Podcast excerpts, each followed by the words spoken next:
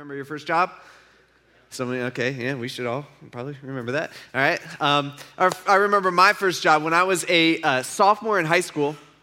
I, uh, I came home from school, from practice one day, and my dad came home from work, and he said, Hey, Zach, I got you a job. All right. And I'm like, uh, All right, cool, I guess. Um, uh, you know, where at? Or, you know, what am I going to be doing? He's like, Well, it's a, a, a the job, it's going to be a job at the church. And I'm going, Sweet, at the church. They only work like one day a week, right? Sunday and they're done by, by one o'clock, you know, sounds pretty good to me. And so I'm thinking, I'm like, hey, let's, uh, all right, that sounds pretty good. All right, that sounds like a pretty cushy job. All right, how much am I making? He's like 725 an hour. And I'm going, that's awesome too. All right, now that might sound a little low, but back then, that was like $2 above minimum wage, which all my friends were making. So I was like, I cannot wait to tell my friends that I'm making more money than them and I'm doing a cushy job that's gonna be sweet. And then I was like, all right, so what are like my hours? And he was like, well, really, it's, it's a part time thing, but, uh, but you can work whenever you want. Really, you just have to get your stuff done. And so if I have a game or if I have a track meet or something, I could go in after work. I can work, you know, I can work at midnight to two o'clock in the morning if I wanted to. It's like, so I'm going, dude, so super flexible. I'm making good money. All right, it's a cushy job, I'm thinking. And, uh, and I'm like, all right, dad, uh, what am I going to be doing? He's like, cleaning toilets. I'm like, oh, it's a little less glamorous than I thought. Um, and, uh, and so I cleaned toilets, changed light bulbs, changed ballasts, did all kinds of stuff for four years. That was my first job. Um, after I graduated high school, I realized that, hey, you know, this job's super flexible. I could do two jobs. I could do a full time job and have this job on the side. And so I went and got a job um, with a lawn care company. Any of you guys ever do that? Okay, like six. Cool. All right. Bummer. Um, I love that job. All right. It was a fun job. It was a good job. I love my boss. All right. He was super easygoing. I remember I'd go to work and he'd say, Hey, Zach, I want to make sure you love your job. All right. You don't hear that from bosses much. And uh, man, it was just like, dude, I, I, like working for this guy. He's a, you know, he, he's, he's a nice guy. He's helpful. And, and uh, what I did was uh, we mowed lawns. We, I had kind of my, my own truck and trailer and with, uh, had a buddy of mine with me. And uh, we mowed repoed lawns in Toledo, okay? So usually it was like a pretty good day, but some days it'd be a little rough, okay? These usually weren't located in the best parts of town in Toledo. Um, then you got like, you know, I'm trying to think of some of the, some of the bad days that I had. You, you have those couple weeks, uh, maybe at the end of May or beginning of June, where all like the mayflies come out, you know I'm talking about, up near the lake. In Tiffin, you guys are safe, all right? We're safe, we don't have to worry about it.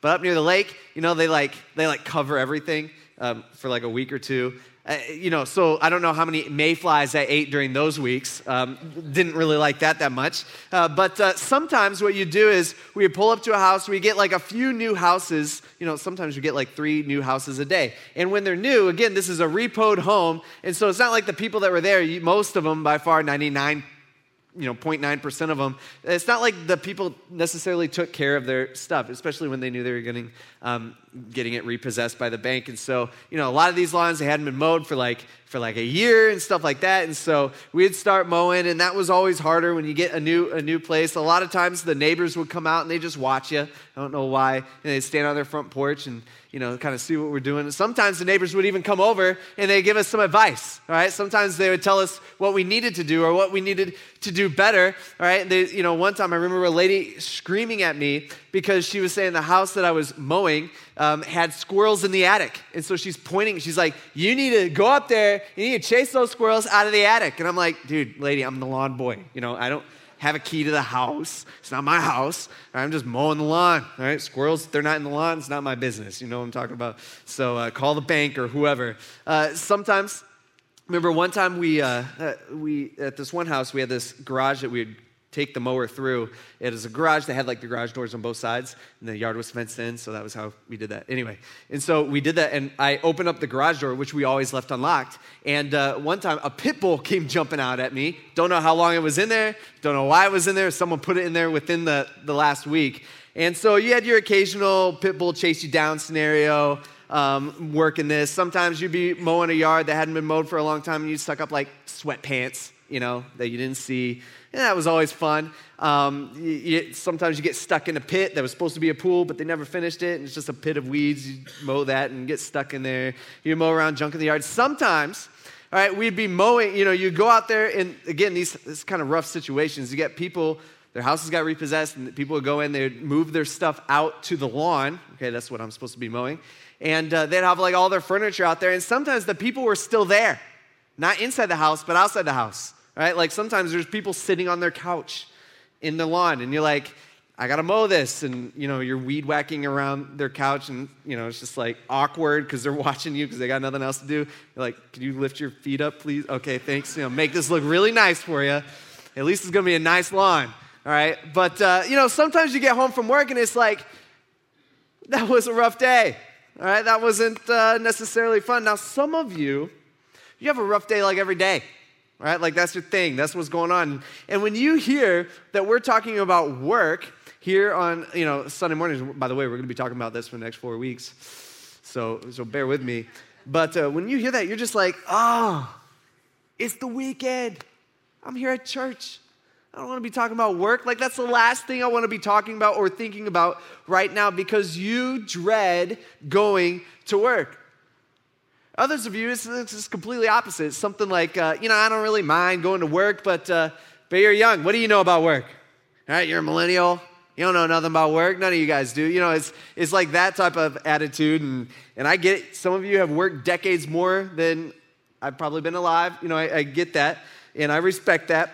And uh, I don't know what it's like to do what you do. And I don't know what it's like to work where you work. But I do know what God says about work. And guess what? What He says about work, it works. All right? And that's what we're going to be looking at for the next few weeks. Now, if I were to ask you, how's your job going? What comes to mind? Uh, not out loud or whatever, but just think about that to yourself. Right, how's work going?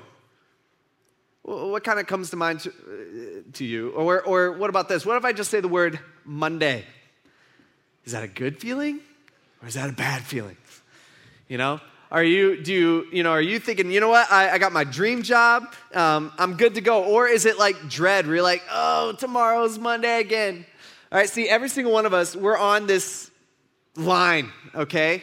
Some of us, maybe, you know, one extreme, you're the dream job person, you got your dream job, all right? You love every second of your job. You're the type of person that you get out of work, or not get out of work, you get out of your car at work, in the parking lot, at the office, or whatever it might be, and you skip and whistle all the way in, all right? By the way, the rest of us hate you, okay? Let's just be honest.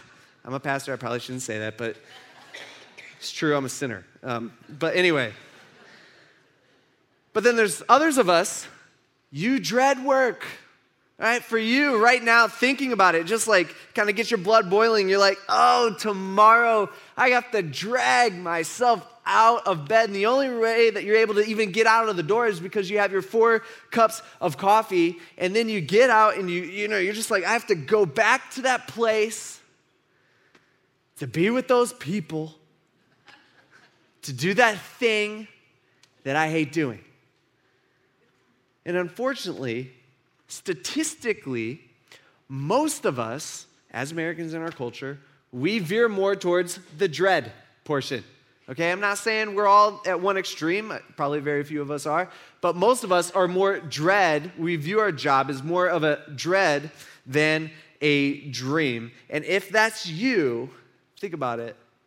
You spend a lot of time doing the thing that you dread. A lot. Now, let's look at the average week real quick. All right, got this. Uh, we'll see if this works. This may be stupid, but uh, it is what it is. Okay, so let's break this down. All right, every single one of us, we all have the same amount of time of work, or, or let me say, we all have the same amount of time to use in a week, right? We all agree on that? Okay, because we all live a week. Okay, all right, same amount for every single person. Now I'm breaking the, a week up into, let's say, eight hour blocks of time. Okay, we all get that? All right, you guys with me? Okay, thank you for all five of you who are with me. This is a block, eight hour block of time. Okay, now there are some things that we can control, right? In life, and there's some things that we can't control. For example, one thing that we can't really control is that every single one of us in this room, we all need this thing called sleep. You guys sleep? Okay, yeah. Some of you guys sleep too much, all right? um, but, uh, but we all sleep. Some of you guys don't sleep a lot. Uh, doctors tell us that uh, on average, a person should be getting around eight hours of sleep. Now, how many guys like usually try to? How many guys hit that consistently? All right, we got some, we got some people. That's good. All right, good. You guys getting A A plus. All right, How many of you guys get like six to seven hours of sleep somewhere in there? All right, that's probably most people, it seems like. That was most last service. How many get less than seven hours of sleep a week on average? Dang. All right, you guys need more sleep. Okay, we're talking about rest. That's one of the things we're going to talk about. Stay tuned in a couple weeks. All right, how many of you guys get, be super honest if you want to, okay, get more than eight hours of sleep? That's what I'm talking about. Yeah, all right. yeah, I like that. That's funny. little kid's like, yeah. It's coming to an end, buddy. Live it up while you can. All right.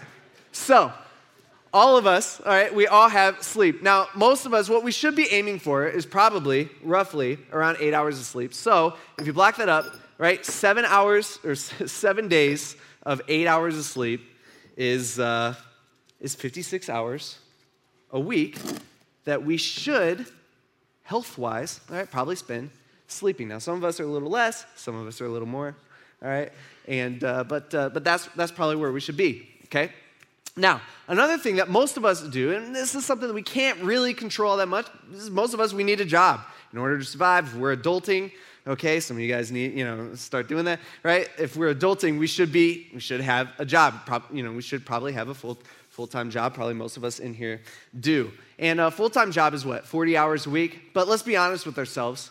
Most of us, if we have a full-time job, we're putting a lot more in than 40 hours a week. You know, going in early, going in uh, staying late, you got overtime. Uh, let's throw in, you know, all the phone calls that you take or all the meetings that you do that's outside of work time, uh, the drive-in, all that kind of stuff needs to be attributed to work. That's all part of your work time. And so, probably most of us in here, on average, you spend about eight hours a day working. I understand too that there is a lot of people in here that you probably spend more than 56 hours a week working, um, and uh, we'll talk about that in a couple of weeks.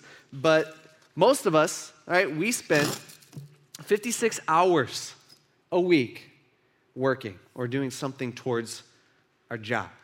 Okay? Now, some of you guys, you're looking at that, you're like, ah, oh, such a bummer. Okay? And then what's that leave for us? Well, that leaves seven, eight hour blocks of time a week, 56 hours, for everything else. Now, everything else didn't fit on my paper, but other did, so it's other. But it's really everything else. I like how that sounds better. So, anyway. Um, but it's interesting, right?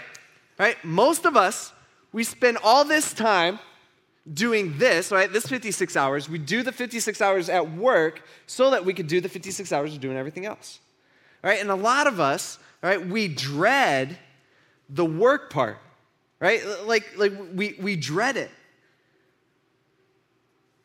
And we f- spend time uh, working, we spend time sleeping, we spend time working, we spend time uh, doing everything else, and we find purpose only in our everything else chunk of work or a chunk of time. Right? So if I were to ask you, hey, who are you? You know, what, what are you all about? What, what's your thing? You would answer, you know, a lot of us, most of us in here would be like, well, we look at our this one third of our life and we're like, well, this is who I am. But that's not necessarily true. Like, we're all, this is all of our time. This, this represents all of us, and work included. And so we're looking at this and we kind of look at work as kind of like a waste, right? But isn't one third of our life too much to waste? Or to view as a waste? Did you know that on average, in a lifetime, on average, people spend 100,000 hours at work? Right? I mean, that's what, that's what we do. Now, what if we could wake up in the morning and be excited to go to work? Right? Uh, we don't necessarily have to love the job that we do. Like, what if we could wake up every morning and go, you know what? I don't love what I do, but I am excited to go to work. That's where I want us to be in about four weeks. Um, that's where we want us to be at the end of four weeks. And I know some of you guys out there are going, all right, well, that's impossible you know. But let's just see, let's just see what God, God's, God's going to work on us, okay? He's going to work on all of us, every single person in here, hopefully, with this. And I think that a lot of our issues with work stem from our misunderstanding of work. See, we got this idea that work is bad. All right, work equals bad. And some of us, we like over Christianize this, this kind of thinking a little bit. We're like, you know, well, we live in a fallen world with things rot and decay, and everything naturally kind of gets more chaotic. It's like a, a couple weeks ago, or maybe it was last week, I don't know. I started like, you know, the, the struggle of keeping your lawn looking nice all year. You guys, you guys know what I'm talking about?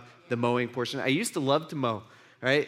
Back when I was working, you know, it's super nice. You're on your mower all day, working on your tan, got you, you know, everything, everything's good. But now mowing's like super annoying, right? I don't know why that is. I'm older and I have a job now. I don't know. But anyway, um, but you know, you know, you start mowing, it's like the struggle is real. Okay, so it's the, it's the struggle begins, the grass is growing, everything, all that. And it'd be nice if you could just mow once and be done with it, right?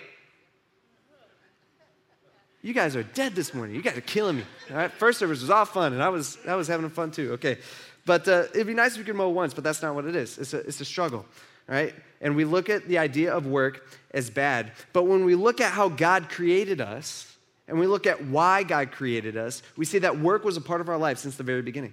Actually, right after God creates Adam, check this out. It says, The Lord took the man and he placed him in the Garden of Eden to work it and watch over it.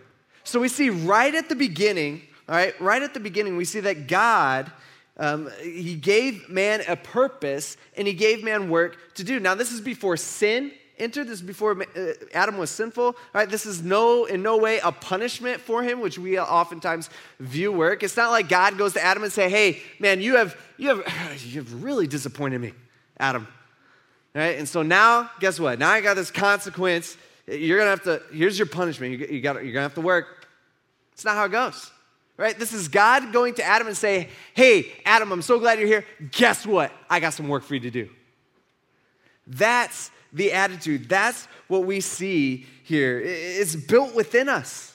Like we are built to work, we are built to create, to build, to improve, to take care of, to push back against nature. That's what we are here to do. That was our first job. Like we were literally created to work.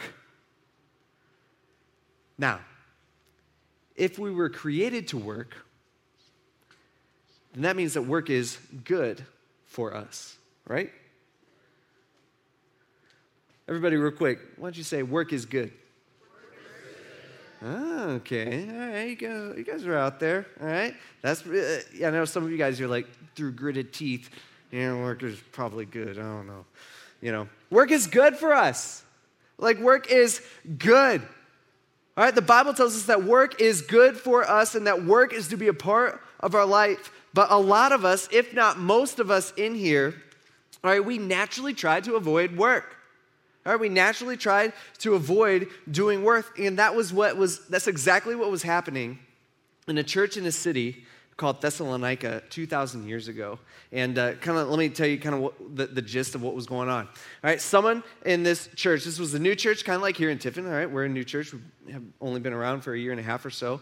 And, uh, and this was a new church in this huge city. And Paul had been a part of this. I don't know if Paul was a guy who necessarily started this church, but he was a part of starting this church. And so Paul, you know, he's kind of nurtured them and, and they're kind of getting up on their feet. And this church is a church that's being like heavily persecuted by the government and the people around them okay? So they're suffering, they're going through some hard times, and some people show up, or some people in the church start talking about, they say, hey, we just want to let you guys as a church know that Paul told us to tell you that the end of the world is coming. Ooh, you know, it's like, oh, it, Jesus is coming back, and he's coming back soon. Right? The end of the world is here. Now, how many guys have heard that at some point in your lifetime that the end of the world's coming? Yeah, we've all heard it, right? Remember the 2012? Remember that movie? Okay? Yeah, remember the Mayan calendar thing. And then in 2000, what was it, 2015, I think it was like the blood moon thing. I don't even remember what that was, but that was supposed to be a thing, okay? And then uh, I remember, or, you know, I know some people predicted that 2020 would be the end of the world. And I bet, I just wonder, I don't know anything, but uh, I just wonder that if everything that was going on last year with 2020, I wonder if those people are like, maybe I do know what I'm talking about. You know what I mean? But then now we're all still here, so that was wrong. Um, I was reading that there was a guy who was saying, no, no, no, it's not 2020, it's actually 2021. That's this year. Scary, right? Actually, I looked in, more into that guy, and he actually predicted that the world would end in 1988 too. And so that didn't happen. So I don't trust that guy. That guy doesn't know what he's talking about. All right. So this is kind of the same thing that we, we go through. None of us probably believe that. I don't believe it. Um, you know, when people tell us, actually, the Bible tells us that nobody knows when Jesus is coming back and when that time will happen. And so it's kind of ironic that anybody who gives a date that, hey, this is the day that's going to happen, right, the Bible says no one's going to be ready for it. That's probably, that's like, we can for sure say that's not going to be the day. You know what I mean? Just kind of interesting how that works. And so somebody comes in and they say, hey, they come into the church, they say, hey, guess what? Jesus is coming back. Paul told us to tell you, and, uh, and, and the end of the world is coming. And so, you know what a bunch of people did in the church? They quit their jobs. Is that funny? Isn't that kind of interesting? They're like, well, I mean, if Jesus is coming back, why am I working so hard? I'm going to live it up. I've only got like a year left or so. You know, I'm going to I'm going to enjoy my time. It's so funny to me that you know, we think like that. People still think like that today. Like if you knew you were going to die, you know, in a year, you probably quit your job, right? Or a month, or you know, I don't know, whatever, whatever scenario you want, or not. Okay, um, but uh, that's what people are thinking. They're like, "Hey, the end of the world's coming, so I'm gonna, I'm gonna quit my my job. And so Paul writes this letter. He writes a letter to them. It's a letter that we call Second Thessalonians. And he writes it to address this issue. And this is kind of how he starts off the letter. He says, first, he says, Hey, you guys are growing, and I've heard such good things about you guys. I just want to let you know, first and foremost, that I am proud of you. And then he acknowledges the suffering that they're going through. He's saying, Hey, I know that you guys are suffering. I know you guys are being persecuted, all right, because you're a Christian. Uh, you know, all this bad stuff. People were probably dying in the church because they were a Christian. And he's saying, Hey, you're doing good. Now keep going. And then he says, By the way, that little rumor that's going around that's saying, hey, Jesus is coming back soon and that the end of the world is kind of upon us, he, he's like, hey, I didn't say that. Right, you're not to live that way. Yes, Jesus is coming back someday, right? but, uh, but that's not from me saying don't listen to those people. And then Paul addresses the idea of work in Second Thessalonians chapter 3, verse 5, uh, 6. He says, Now we command you, okay? By the word, this word command, or by the way, this word command um, is, is kind of super forceful. Actually, he uses it three times in this section that we're going to be looking at right here. And it's his strongest that he uses in all of his letters, okay, of the New Testament. Right? He writes it right here on this subject of work. So he says, Now we command you, brothers and sisters, he's talking to the church, in the name of our Lord Jesus Christ. So not only is he saying, Hey, this isn't just from me, not only am I commanding you and telling you this is how you should live, this is actually a command from God. All right, so this is important. He says, This is what we are commanded to do to keep away from every brother or sister who is idle. All right, now what the heck does that mean? All right, idle is, is really the context of, of this is, is he's talking about work. And the Greek word here is ataktos, and it really means deviating from, from the order. So it's got this idea of, hey, we're all going, you know, in the same direction, everything's good, we're making progress, and then somebody just like, bloop, you know, over here and then stops, we're still going. He's like, hey, those people, he's saying, are idle. It's, uh, it, it, these people had quit their jobs, they're not doing anything. All right? It's like uh, driving through Tiffin. You get stopped by like 50 stoplights every time. There's no way to get it through unscathed. You know what I'm talking about? And, uh, and you're stopped there, and it's interesting because a lot of times you're stopped there and there's like, nothing, like no cars are going. You're just like, this is just disrupting traffic. You know what I mean? As you're sitting there, your car's idling, you're not going anywhere, you're making no progress, you're just kind of stuck, you're stopped. Right? That's the idea of this word. And so he's saying, um, you need to keep away from every brother or sister who is idle and does not live according to the tradition received from us. He's saying, hey, don't even hang out with those people. Don't spend time with those people. You need to keep away from those people because they aren't living the way that they have been instructed to live. They're not living their life right. In the next verse, in verse 7, he says, For you yourselves know how you should imitate us because we were not idle among you. He's like, Hey, we're your example, right? We weren't idle when we were with you. He's saying, We did not eat anyone's food free of charge. Instead, when we were with you, we labored and toiled. All right, this word toiled, it's not like, it's not, he's, Paul's not saying, hey, yeah, we worked.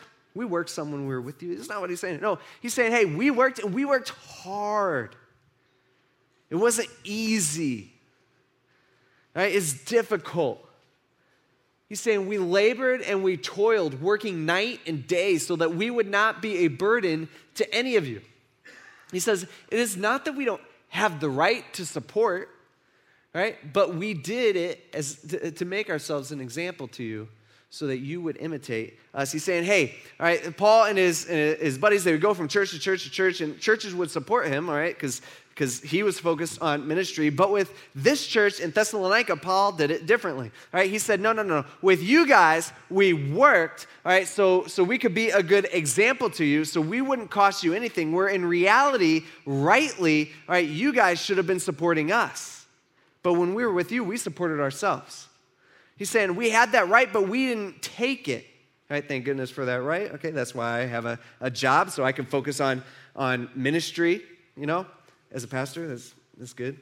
Um, but he's saying, hey, not only are we designed and created for work, but we were designed and created to work hard. All right, now, let's get real here for a second. Let's get, let me get brutally honest uh, with some people in this room. Some people have a job, all right, that's good, all right, we're all about that. That's what I think God wants us to do. But that doesn't mean you're a good worker, right? I mean, it's funny because because I feel like every single person in this room, like we all know people who have jobs but aren't good workers, right? We can think of people, right? Okay, yeah, yeah, yeah. Um, we can all think of somebody, right? But none of us, all right, think of ourselves as that person. It's interesting because the people who I think work the least hard okay, in life, like people that I'm like, okay, that's definitely not a hard worker. It's interesting because those people, eh, at least all the ones that I can think of um, that I've worked with in the past and stuff like that, I'm like, those people, they think they're the hardest worker. I don't know why that is. And it's just, just how it is. And so the reality is, in a room full of people with this many people, all right, there's people in here who you have a job, but you are just not a hard worker. And God's saying, hey, that, that's an issue. And how do you know if it's you? I think one of the main questions that you can ask yourself is Do you hate your job? Because usually, if you hate your job, you're not putting in the effort into that job that, that you know you don't want to put in the effort into that job that, that you need to put into. Right? Or, or are you asked to do the same things over and over again? Or are you frequently late to work? Or do you miss work a lot? Do you float from job to job? Right? It's interesting because some people, um, you know, you watch them work, and some people just like, I don't know, move slow. You know what I'm talking about? There was, uh, I was at Menards yesterday, and I was taking uh, some, it was a water heater back, and uh, I pull around back, and I take this little pink slip. I go to the, you know, go through the door, go to the, to the guy, and the guy like kind of waves me in. I go, I hand him the slip, and he's just like looking at it, and he's like, "What is it?" And I'm like, "It's a water heater." He's like, hmm, what's wrong with it? And I'm like, nothing wrong with it. Didn't even open it. It's just not the right size that I needed. And, uh, and so he's like, he's like, okay. You know, he goes and grabs the cart. And he takes the cart and he starts walking to my car. In the meantime, I'm already at my car. Like, come on, man. It's like I want, if I could have a rope, like a lasso, I'd lasso. Come on, let's go. I got stuff to do. I had to go. And I, like, I was, I was in a hurry. And this guy's just like, okay. You know, I'm just like, dude, how do you even have a job? You're driving me crazy. You know, some people, it's just like, it's like people don't know how to work hard. Like they, they show up, they don't know how to work hard. But as Christians, listen, this is so important, right? As Christians, not only should we work, but we should be the best workers. We should be the hardest working people. All right, let me just clarify something real quick. When I'm talking about doing our work, right? I totally understand that there's most people in here, we probably have jobs, so that applies to your job. If you're a young person in here, you're a student, okay, your schoolwork is your work. All right, we get that? Okay? Stay at home moms, I totally understand. That is work. 100% believe it. I, you know, I come home from work sometimes and Kate's more exhausted than I am. Right? She's been with the kids all day. Right? She's just like, take them. And I'm like, oh, I'm trying to rest. You know, it's just like, it's just, it's work. Totally get it. All right? If you're retired, I, I totally understand. That's good. All right? You've put in your work, but you fill your day with something, right? With work. See, as Christians, not only should we work, but we should be the best workers. We should be the hardest working people. So if that's you, all right, it, you know, you let's say you work in a manufacturing plant, you should be the, the hardest worker in that plant because you're a Christian. Right? If you are, you know, if you're in the office, okay, you work in an office, you should be the hardest working person in the office. If you work at a job site, you should be the hardest working person at the job site. If you're a teacher at school, here at Grace, man, we got tons of teachers, all right, from, from all different school districts. But if you are a teacher and you are here at Grace, let me just say this you should be the hardest working, the best teacher in the entire district, or the best teachers in the entire district. Like that should be you. And people should be able to see it because you work hard. And you care about your, you care about the work that you do. See, most of us, we, we don't do that. I think most of us, we settle for average. But we're not meant to be average. God hasn't called us to be average, average workers.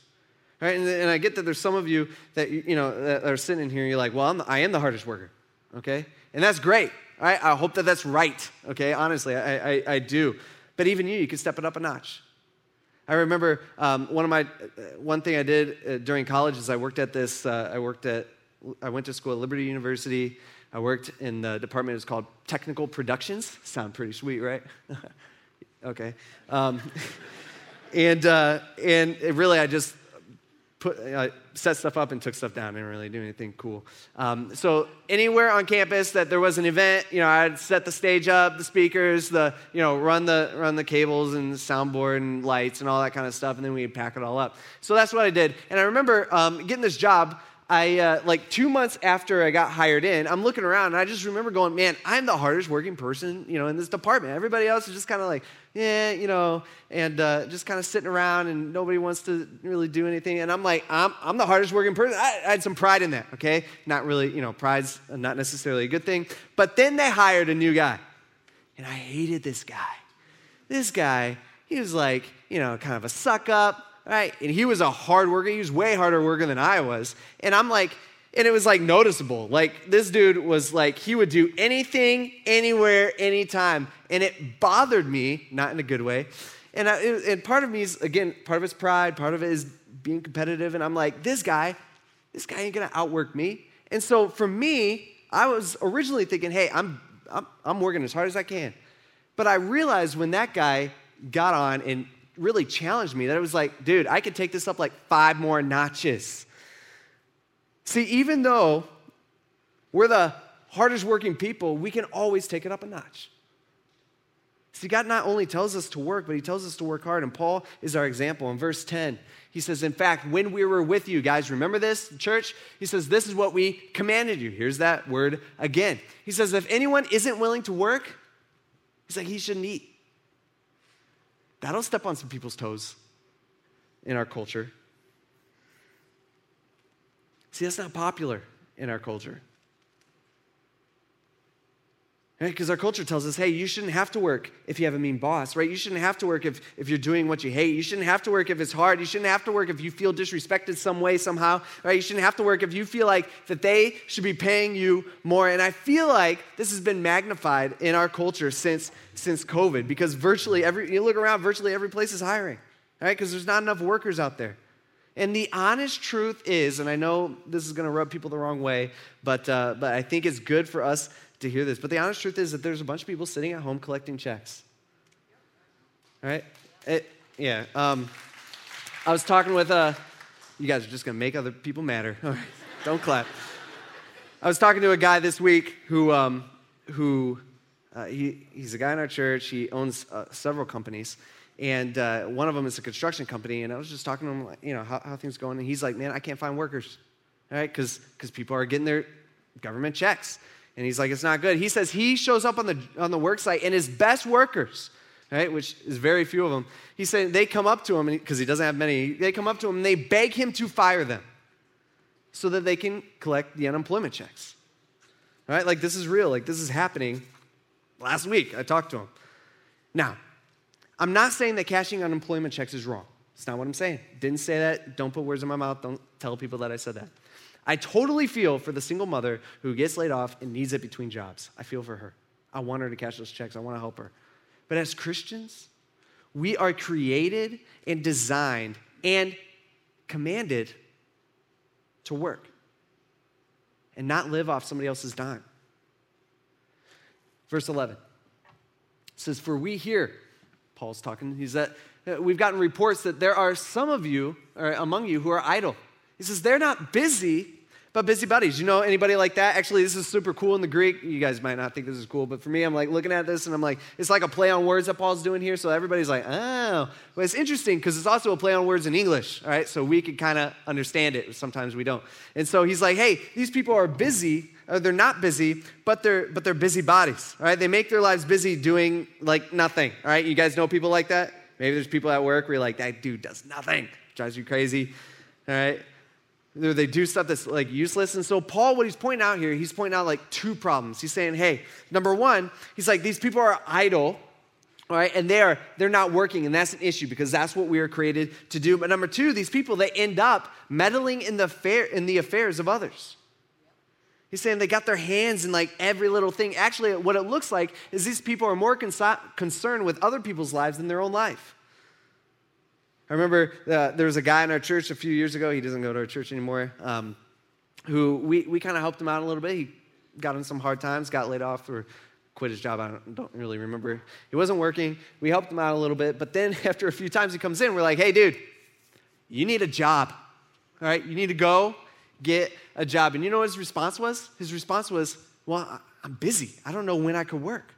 And I'm like, you know, I wasn't necessarily talking to him, but it's like, you know, we're like, hey, busy doing what? And he was like, well, you know, at 11 o'clock, you got to go here. And then he was riding his bike everywhere. It's just kind of funny. And then he's like, you know, and then I got to ride my bike here and then here and then here. And he just filled up his whole day with all this stuff. It was like filling up his day with stuff that didn't matter. He was busy doing nothing. And it was so sad because that guy, I mean, he's, he's missing part of his purpose. Right? It's not the life that God designed us to have. See, instead of being busy doing nothing, Paul's saying in 12, he says, hey, now we command, again, that word again, third time, and exhort such people by the Lord Jesus Christ to work quietly and to provide for themselves. He has this grand idea that's like, hey, everybody pays for their own stuff. Right, if I was running for office, this would be my thing. It'd be like everybody pays for their own stuff. Okay, uh, let's just let's just do that, and we'll all be good. That's what Paul's basically saying here within the church. He's saying it's this idea that Christians should not be living off of the church family, right? Because that's what was happening in Thessalonica. People are like, oh man, um, they're living it up. They quit their jobs, they live it up, and then they run out of money. Then they go to the church for help, and Paul's like, stop helping those people. Right? They're not to live off the church or the church family or anybody. They shouldn't be living off their family. They shouldn't be living off the government. It's really this idea in the Greek of, of like a sponge that slowly sucks everything around it dry. Paul's like, don't be that guy. And what's worse is this guy has, you know, people have the ability to work, but they refuse to work. Again, just to clarify, someone who falls on hard times, we as a church family, we should come around and we should help them. All right, that's what we should do. And what I've learned and what I've experienced, because I've been, you know, doing this for a while now, is that it's so much easier to come around somebody who's a hard worker. So much easier. Like it makes me want to help them for a short period of time. And this is how Paul finishes in verse 13. He says, But as for you, brothers and sisters, he says, guys, do not grow weary in doing good. And if anyone does not obey our instruction in this letter, he says, take note of that person and don't associate with him so that he may be ashamed. He says, yet don't consider him as an enemy, but warn him as a brother. He's like, hey, don't hang out with those people. Don't spend time with those people. It's just going to mess you up. It's not good for them. It's not good for you. But guess what? You're not doing this because you hate them. You're not doing this because there's some sort of your enemy. He's like, they're not your enemy. They are your brother. That's the reason why you're doing this. You need to show tough love. And so, to sum up what Paul's teaching us today, really, is it's not good to not work. Right? It's not good to not work. See, the idea of working is the foundation of our understanding of work. Like we were created to work. That's why I wanted to start with this, with this idea. In a couple weeks, we'll talk about why we work and attitude at work and, and rest and how that associates with work. But We were created to work, and we were created to work hard. And this isn't God just saying, hey, I think work is a good idea. This is God saying, no, no, no, do it. All right, work. Life shouldn't be about trying to do whatever we can to get out of work. There's a sense of fulfillment and a sense of purpose that we have in our work. And our job and our work is too big of a piece of our life to waste and to dread. It's too big. It's a third. A third of our life is too much, it is yeah, too big to, to waste and to dread. And so, my question for you this morning is what do you need to change at work, or what do you need to change with work? Like, how can you at work or in your workplace or whatever you do, maybe you're retired, maybe you're a student, you know, what, do you, what can you do to step it up a notch? Because even though you may not feel it some days, work is good for you. Right? It's good for us. So don't waste your work. Let's pray. God, we, um, we thank you for these words and we thank you for, for teaching us about work. I mean, it's something that we spend so much time in our life doing. And it's so important. God, we ask that those of us in here that are, that are Christians, that are believers, and we're part of this church family, Lord, that, uh, that you would help us have a reputation of being hard workers at work and basically everything that we do in our life. Help us to be known for our work. And God, we thank you for everything that you've given us. We thank you for this church family. We ask this in Jesus' name. Amen.